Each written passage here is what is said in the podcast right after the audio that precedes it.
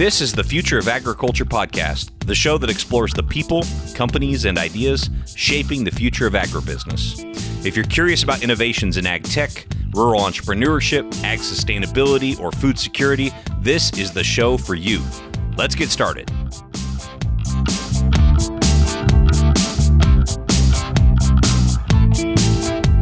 Hello, how's it going? Thanks so much for downloading this episode of the Future of Agriculture podcast. My name is Tim Hammerich. I'm an agribusiness recruiter. So if you know anybody looking to hire or advance their career in ag tech or agribusiness, I would certainly love to talk to them. Send me an email, tim at aggrad.com. And if you don't know anybody and you want to send me an email, I will respond to those too. Uh, and it still is tim at aggrad.com. Anyway, really appreciate you tuning in. As you may know, if you've listened to some of these podcast episodes before, policy, agricultural policy, just really isn't my area of expertise. It's not something that I know much about. It's not something that uh, I tend to explore or read about very often. And so it hasn't been a big focus of the show. However, that doesn't mean it's not extremely important. In fact, almost everything we talk about on the show is enabled because of some policy or um, a lack of regulation in that field or in that space. So policy really does allow for a lot of innovation to happen. It just isn't something I know enough about to even know what questions to ask. So you don't hear about it very often on the show. That is, except for once a year. Uh, you may remember last year, this time of year, it was the American Farm Bureau Federation's County Leader Week. Uh, well, last year we had RJ Karney on the show. We talked about rural broadband, among other things. And now it is again County Leader Week for the AFBF this year. Uh, during that week, they celebrate uh, county leaders and their commitment to volunteerism and their own development. Uh, each day, participants learn about a specific topic selected um, from topics such as volunteer governance, planning, advocacy, policy development, and membership. Uh, so, very pleased to bring back on another expert from the American Farm Bureau Federation to talk about something of interest to this show, which is lab grown meats or cell based meats. We're going to have on the show Scott Bennett. Scott serves as American Farm Bureau Federation's Director of Congressional Relations. Uh, his issue portfolio is comprised of livestock and related issues, including GIPSA, cell based proteins, gene editing, and mandatory price reporting. Uh, Scott also manages AFBF's efforts on hemp, so we might have to have Scott back on the show to talk about that because I know it's of interest to many of you. Uh, Scott has a bachelor's degree in ag economics from Virginia Tech and resides in Arlington, Virginia. Uh, he serves on the board for the Animal Agriculture Alliance, the Virginia 4 H Foundation, and the Virginia FFA Foundation. Scott's a busy guy. He also comes from a cow calf operation not far from DC and says he goes home most weekends to help out on that operation as well. So, very pleased to have Scott on the show to talk about the cell based meats, what legislation's happening now that may or may not lay the groundwork for the future of that industry, and what what should we be thinking about? Should we be worried about total disruption here of cell based meats uh, hitting animal agriculture, or as I think Scott is going to tell you, uh, do we know American agriculture as we currently know it can compete. Uh, so, anyway, uh, very interesting interview. I learned something about cell based meats, and also it gave me an insight into how important some of these uh, legislative struggles that are going on right now uh, may impact the future of that industry. So, without further ado, here is Scott Bennett. He's going to start off by just answering the question about their stance uh, on issues in his portfolio. So the the great thing about American Farm Bureau is all of our policy comes it, it starts at the county level and it works its way up through the states and then it comes to us here in Washington. So especially as we we dive into uh, cell based protein uh, policy that we have here, you know that came from our membership out in the countryside that uh, found this to be an issue, whether it be at their county or state farm bureau meeting, uh, and they brought that uh, concern here to Washington, and we've developed national policy on the gene edited uh, on the gene editing side, um, that too has has developed through you know through the grassroots efforts. Although our policy on that is is a little bit different than than the cell-based protein and the regulatory approach is just slightly different. But um, both entities, we want to see primary uh, regulatory jurisdiction at the Department of Agriculture and not at USD or or not at FDA rather. Hmm. And what's the significance of that? So the significance um, behind us having primary jurisdiction at USDA is just our working relationship. We have a we have a very strong working relationship at USDA. USDA is on the farm. They understand farmers and ranchers. Uh, FDA is not on the farm, and we we don't want FDA on the farm. We have enough burdens and regulatory agencies uh, in and around our ranches and, and farms on a daily basis. We don't need to add another one to that.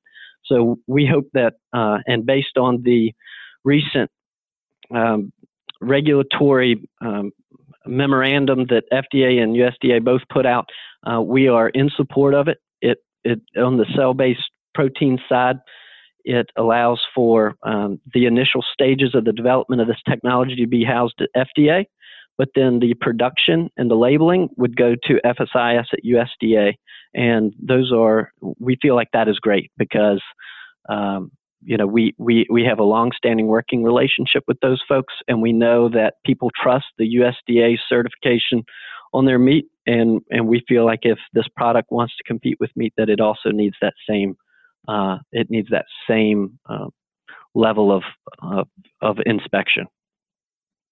It's interesting to have kind of these two issues sort of top of mind at the same time, and the two issues I, I mean is like the, the gene editing in in animal agriculture and the lab based or cell based meats because it, it, would seem to me that the common consumer pushback against gene editing is you know it's it's kind of not natural and sort of the uh, whatever conclusions can be drawn from that and then of course you know this th- these alternatives these cell based meats they're they're anything but natural as well but for some reason it seems like maybe consumers are more uh, open to embracing those. I, can you can you talk to me about kind of the differences there and how how Farm Bureau views the differences uh, from a policy perspective between sort of gene edited livestock and cell based meats?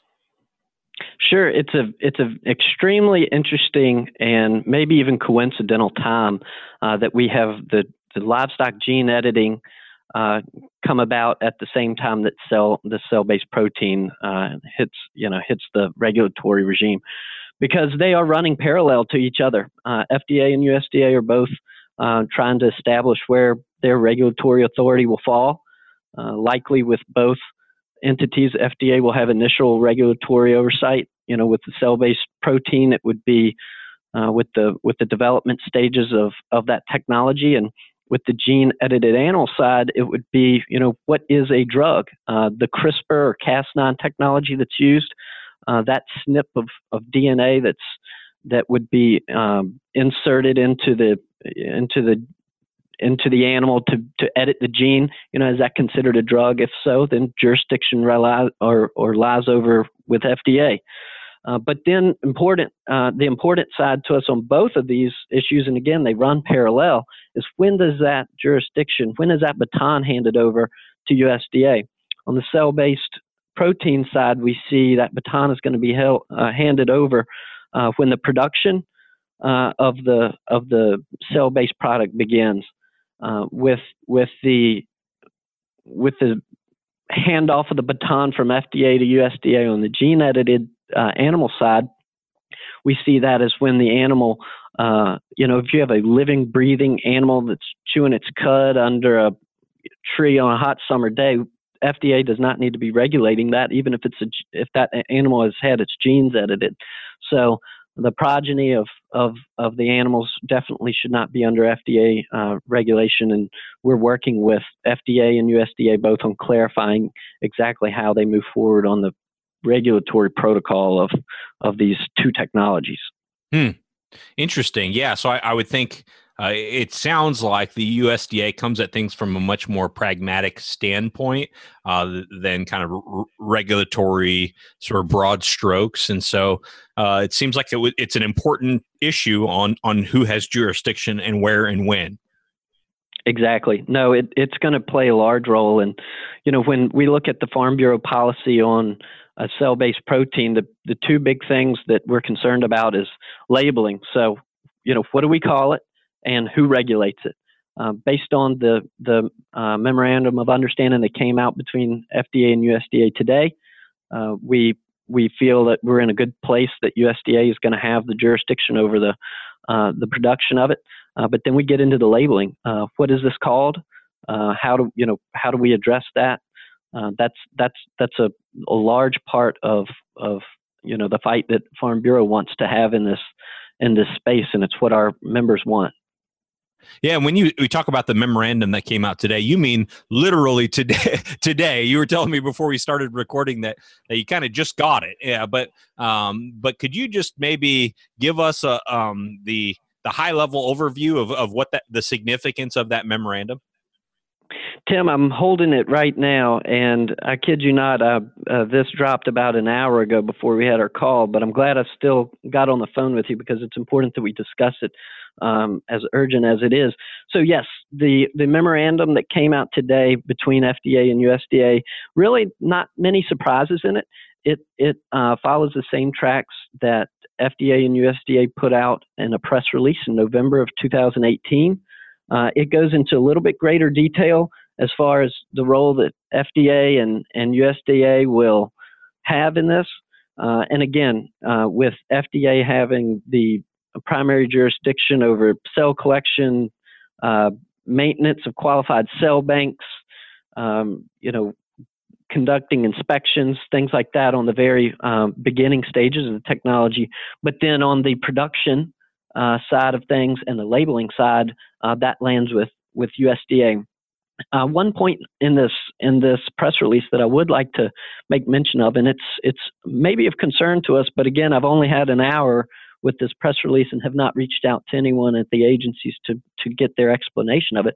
But it also says here that it's mutually agreed that the parties, meaning FDA and USDA, will develop joint principles for product labeling and claims to ensure that products are labeled consistently and transparently.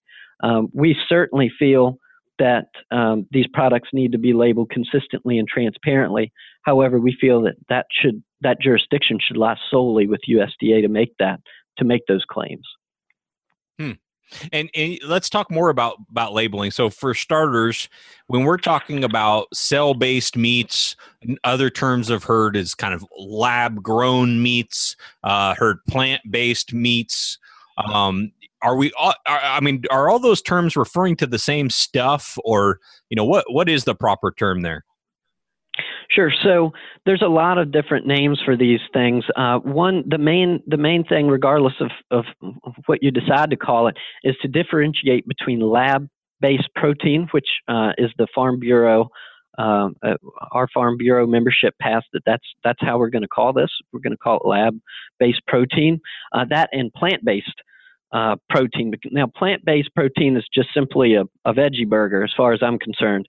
Uh, however, the lab-based protein is a is a, a meat-derived product from poultry uh, and meat, and um, it is it is grown in a laboratory setting, and uh, the atmosphere for for this to develop uh, into a into a lean protein is is established.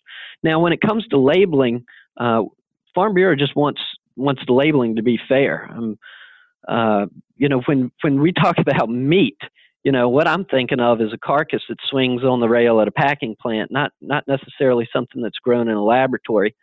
Um, what we see um, the cell-based protein being is is is a cell-based food product derived from meat and poultry again.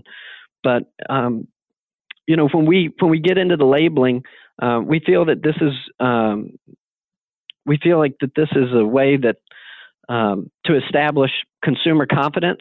Uh, people trust the USDA certified logo on their meat products. We feel like the the inspection uh, of this product needs to be at USDA FSIS, and that the label needs to clearly um, explain exactly what this what this product is. Right. It, it, it's interesting to me too because you'd think uh, lab grown meat. The whole idea uh, is that it's is that it's not meat, that it's an alternative, and so it's interesting to see sort of the fight to to the fight for the right to still call it meat. when, when in fact I would think that that's their whole differentiation is that it's not meat, and and I, mean I assume that's because it's less of a jump to, for a consumer to make, uh, but it seems like we're in for quite a battle on that front. Sure, and you know, this is a value added product. Um, you know, it's pretty cutting edge. Uh, I don't feel like initially this product is going to compete with the T-bone at Walmart that so many consumers go and buy um, to feed their families. You know, uh, when we when people get up in arms about how this is going to disrupt uh, kind of the production uh, meat production um, globally, at first I don't I don't think that that should be a concern. This is this is a technology that companies have invested millions and millions of dollars in, and they need to see a return on that dollar. It's going to be served in high end restaurants. People are going to know exactly what it is. The people that want it are going to be able to buy it. Um, the concern for you know any displacement in the marketplace for traditional meat is when this product, when lab based protein can be produced at a scale that um, competes as a commodity. Um, initially, it will not be a commodity, it'll be a value added niche product. But when it becomes a commodity, it will compete as a commodity, and that's when uh, we could likely see, you know, somewhat of a of a movement in the marketplace towards this product, or or maybe not. It'll all be up to the consumer, and and if this product can actually uh, withstand uh, the consumer demands for it. Another really interesting aspect of this is um, who's who's ever tasted this product, because the answer is you can probably count on one hand the number of people that have ever eaten this product outside of employees of the of these startups and firms that that have developed it. Uh, the first burger, it was a quarter of a million dollar uh, lab developed burger, uh, was taste tested in 2013. And ever since then, uh, you see video clips online of people tasting this. Those are employees of the companies, right? Mm-hmm. They're certainly biased towards uh, how this product tastes and and and how the consumer is going to perceive it. But not a soul in in in the United States at least has ever had this outside of the people in the in the companies that that develop it. So we've got a long way to go before uh, this is some hysterical, uh, you know, people eating uh, lab-based protein on a daily basis. We've got a long way to go uh, before we get there. Um, now, I'm not here to I'm not here to doubt science, but uh, from Farm Bureau's perspective, we just want a level playing field because we know the farmers and ranchers in the countryside can compete with this so long as we have a level playing field. Yeah, and, I think that's a really important distinction that, you know, when we talk about something like the Impossible Burger, where in most cities you can go buy an Impossible Burger somewhere, uh, that is a plant-based meat. That is not um, that is not what we're talking about here in terms of a cell based meat or or lab grown meat maybe is a better way of saying it. Um, and, absolutely correct okay and I, I, think that's an important distinction because uh, the the idea behind the lab grown is that it still starts with some sort of animal derived input and it's just gro- grown off of that rather than having um, the idea would be rather than having the whole infrastructure of growing the animal itself and slaughtering the animal you nailed it. Yep, that's exactly right. I think it's really interesting, and you're right. I mean, when, when you make that distinction between plant based and lab grown, I you know I don't personally know anybody who's ever tried any lab grown meat. So it, it would seem, especially if we're talking about a quarter of a million dollar burger at this point, that that it does seem like a far far off uh, concept. Uh, how far off do you think this is? And I know you're not in the business of fortune telling, but I mean, based on the the data you're receiving at Farm Bureau, are we talking about something that's going to reach any sort of adoption anytime soon? Yeah, I mean, look, I'm not a scientist, but um, the interesting the interesting thing about this is is one company um, when they first started develop this product what they claim is to, to somewhat of a scale. Uh, they had this, and this would have been in about 2015, 2016.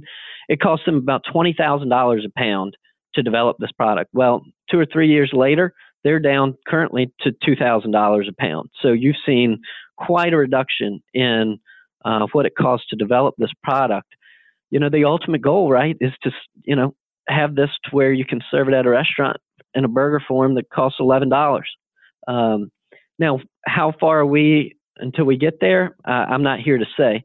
What I can tell you is that five years ago, I was in Washington working for a consulting firm, and this this idea and this technology came up, and we laughed and we thought we were reading some science fiction. Well, here we sit today, and it's it's a reality. Where will we be? where will we be in five years from now? Um, I really, I really don't know. We might be eating this product. Um, it, it's really so hard to say. And the way um, technology develops so fast, uh, it is it is fascinating to see it happen. And and this is certainly one where there's been a lot of time and money invested in it, and uh, there appears to be consumer demand for it. Uh, even though again, no one has ever eaten this product. Um, but if it if it does deliver, it will it may be a force to be reckoned with. But again, we just we just fight that um, that the government doesn't favor one production form or the other, and that it has a level playing field to compete with our traditional uh, meat production systems. Right. Yeah, and I think that's that. I think that's uh, an important point to emphasize, and I know you've said it a couple times here, which is you believe that that your producer members, uh, Farm Bureau members, if given the right to compete on a level playing field, will be able to still be competitive despite the rise of lab grown meat. Oh, absolutely. I have no doubt in it, uh, especially here in the United States. I mean, we're the most efficient um, agricultural, you know, developed country in the world. I mean, we export uh, we're the breadbasket of the world, right? I mean, it's because we've got this thing figured out. Uh, we have the best farmers and ranchers and, and people in land grant universities doing research to support them through extension.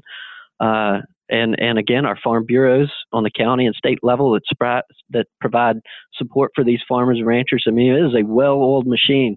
Uh, and I would put American farmers and ranchers up against any venture capitalists out of Silicon Valley uh, as far as efficiency and uh, you know environmental um, environmental sustainability. I'd put them, I'd put production agriculture in America up against anyone uh, because it is an efficient, uh, effective uh, tool that we have, and you know these people thrive uh, making making food for the world that's very efficient. I imagine you have some members, some Farm Bureau members that would say, uh, "Well, you know, this lab, this lab grown meat thing, it's it's anti farmer, it's anti rancher. Farm Bureau needs to do everything they possibly can to get rid of it, make sure it doesn't happen." Um, maybe I'm assuming too much there. Do you get that? And, and I guess what what would be your perspective on that? No, our membership, rather than uh, fighting it, again, this is a force to be reckoned with. It, it's it's here. Um, five years ago, it was science fiction, but here we are faced with it today. It is a reality, and I think our membership has become has come to realize that that instead of trying to fight it uh, per se, uh, the better strategy that that we have found, and again, this is all coming from input from our members, uh, is that instead of instead of fighting the technology, we just need to make sure USDA understands and FDA understands that this has to be regulated in a way that's fair. Hmm. Uh, again, we'll compete with anyone. We just want it to be fair. Um, and we see that through USDA having primary jurisdiction over uh, the production of this because you have to understand FSIS, a, pa- a meat packing plant uh, in Nebraska has to have an FSIS inspector on site 24 7 in order for it to run. It is under constant surveillance by a government agency for food safety. FDA, they do not have that. If you're not produ- if you're if you have a, a, a plant that's making a food product that's not meat, then FDA only inspects that facility on a risk uh, based assessment, uh, which you know I don't know how often that is, but it's certainly not um, all hours of the plant running. So if we feel like the risks involved with the plant based protein merit a FSIS inspector on site at all times. Therefore, the production of this technology needs to be regulated at USDA. Um, and, you know, again, on the labeling side, um, we feel like, uh, again, we just want fairness. We're willing to compete, uh, but let's call this what it is. Uh, it's a it's a cell-based product derived from meat and poultry. Uh, it's not meat and poultry. It's a it's a technology that's derived from it. So uh, we just want to make sure that that's articulated in a way that, that allows our producers to compete. Um, what what are some kind of key messages you wish more lawmakers kept in mind as they were sort of navigating these issues? Well, the biggest thing that we're trying to address with lawmakers is just simply educating them on this. Um, there's a lot of articles and you know it looks really sexy online when you look at this and it's cutting edge and we're just trying to educate uh, lawmakers on exactly what this is. You know, the fact that no one in, the, in at least the United States has ever tasted this product. I mean, for all of the articles written about it, for all of the hype, uh, if you aren't employed in one of the companies that manufactures this, or you're a select chef or uh, food critic, you've never you've never eaten this stuff. So, uh, you know, we're just trying to tell that story to lawmakers and have them understand that, you know, we're we're not anti cell-based protein, but we are most definitely and feverishly for a fair regulatory scheme on how that product is regulated. Um, we feel like the marketplace will decide um, exactly what consumers want, and we stand on firm ground and know that they will choose uh, the food products and meat products that our farmers and ranchers across the United States produce. It seems to me like uh, the the Hill can can sort of be a, a, microcosm for spreading agricultural messages in general. And what I mean by that is, you know, if if you want to, like you said, educate them on on uh, what a fair playing field might look like, you probably start with sort of rallying some some allies and then really focus on the movable middle. I I, I imagine, and maybe this isn't true. There are just some so uh, f- so far uh, on the other side of the spectrum, whatever that might be, that that maybe it's not the best use of time to focus on trying to change their minds. Is that true? You know, yeah, you've got polar opposites um, for better or worse on every issue. And to, to, just be very clear, right now our focus is uh, is in the executive branch at USDA and FDA on this. Mm-hmm. Uh, while Capitol Hill is aware of, uh, you know, of what's going on at USDA and FDA, and most certainly those legislators can weigh in uh, onto how they how they perceive their uh, that USDA and FDA is their how they're doing their job. Uh, that's where our main focus is. But on the Hill, yes, we have our allies, um, and we certainly have people that we know aren't going to support us. Uh, but we stand firm on our opinion of, of and, and the policy that we have at American Farm Bureau. And I remind you of this, you know, it, it, it's 400, if 435 members of Congress vote yes on a bill, it passes. But guess what? If 218 vote yes and 217 vote no, it passes. So we, we know where our allies are. We want to rally those allies and we want to hold them very close and have as many arrows in the quiver for us to shoot if we need to. But um, we're not, we understand we're not going to please everyone, but uh, you know, we, we feel like we stand on a fo- solid foundation of our policy. And, and again, I'll have to use your podcast as an opportunity to tell your listeners that getting involved with your county farm bureau at a grassroots level is eminently important to me doing my job here in Washington. I'm I'm standing here, I can see the Capitol from my office building. But if it weren't for the people out in the countryside that felt the need to call their legislator and tell them about how they feel and how uh, their county farm bureau or even American Farm Bureau feels about these issues. Um, if it weren't for that, I couldn't go in and have them trust me in develop me in developing and trying to move any policy. And put cell-based protein aside, that goes for absolutely anything that we're working on, from taxes to uh, electronic logging devices and trucking to uh, any issue that things might concern WOTUS, the EPA, um, when we get our folks on the ground level involved, we really are able to move and shake on the hill. And I would encourage your listeners to get involved with American Farm Bureau, get involved with your county farm bureau, uh, join and have your opinion be heard because it really does make a difference. Now, I mean, with with things like you know some trade issues and Green New Deal and uh, eh, you know environmental type regulation, um, I I could see why some producers you know are are not always as optimistic as they could be. You know, what do you tell what do you tell people who express concerns over the future of anim, animal agriculture specifically about kind of what keeps you optimistic? Sure. Well, I mean, our farm economy is is not in a necessarily good shape uh, right now, and I'm very aware of that. Uh, that's why I, I, fight every day to keep the government out of their business uh, because that can only make things worse, in my opinion. Um, so, you know, we're we we work. Um, I work daily to try and and have the government operate in a way that supports American agriculture and not one that uh, that tries to to stifle it. Uh, but as far as the future of animal agriculture, it's bright. Um, I'm a I'm an eternal optimist. My glass is always half full. Um, we are we have so much technology in front of us in animal agriculture. We are becoming so efficient. Um, you know, it's is it going to be is animal agriculture going to be the way our grandfathers' animal agriculture was? No, it's not.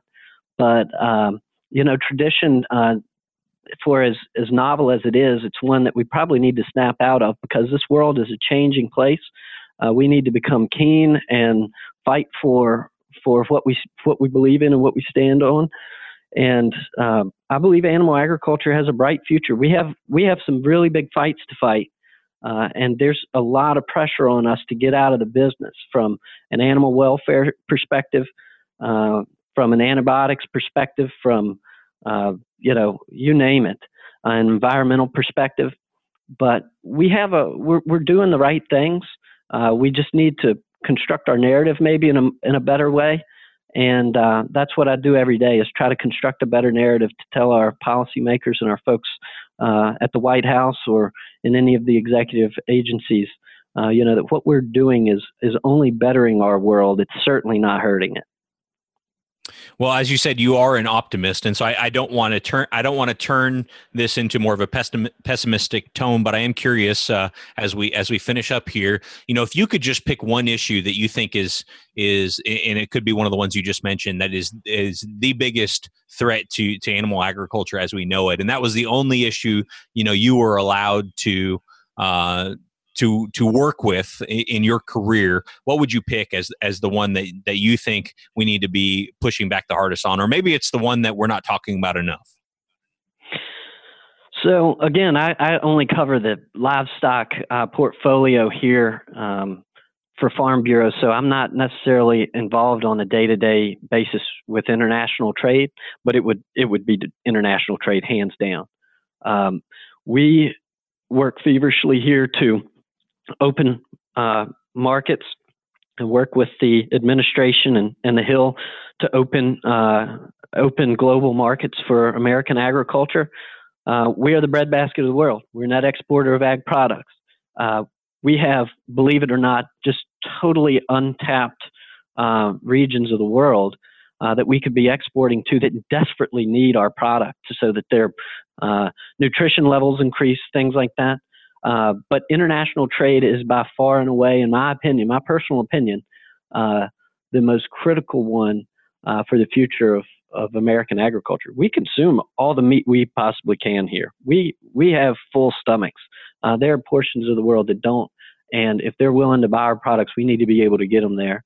And so the constant battle of of renegotiating trade deals and opening uh, new opportunities for us to export our ag products. Uh, that is by far and away the largest uh, issue uh, that American agriculture faces, in my opinion.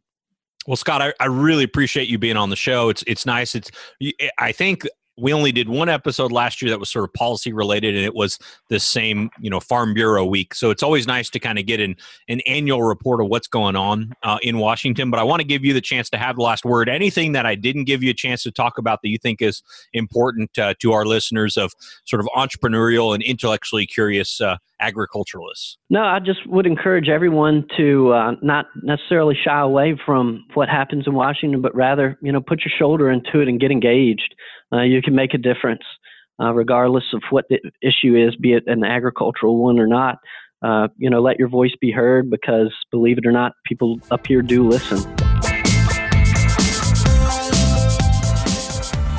Thank you so much to Scott and the American Farm Bureau Federation for sharing their knowledge on the show and giving us an insight to what's going on into Washington. Uh, if you would like to see, or hear, I should say, more policy related episodes on the show, let me know. I'd also just love to hear your opinion on cell based meats and how much this is going to be a part of the future of agriculture. You can do all of that by sending me a tweet at Tim Hammerich. Thank you so much for your time, your attention, your interest in making the world a better place through ag innovation. We'll be back next week, and I hope you'll join us. Hey, thanks again for listening to the Future of Agriculture podcast. If you like what you heard here today, I'd love to connect with you further. Go over to futureofag.com, that's futureofag.com, and let me know a good email address for you so we can keep in touch. Also, you'll be able to check out a ton of bonus content on the blog while you're there. Otherwise, make sure you're subscribed to the show so you can catch another fascinating ag innovator here next week.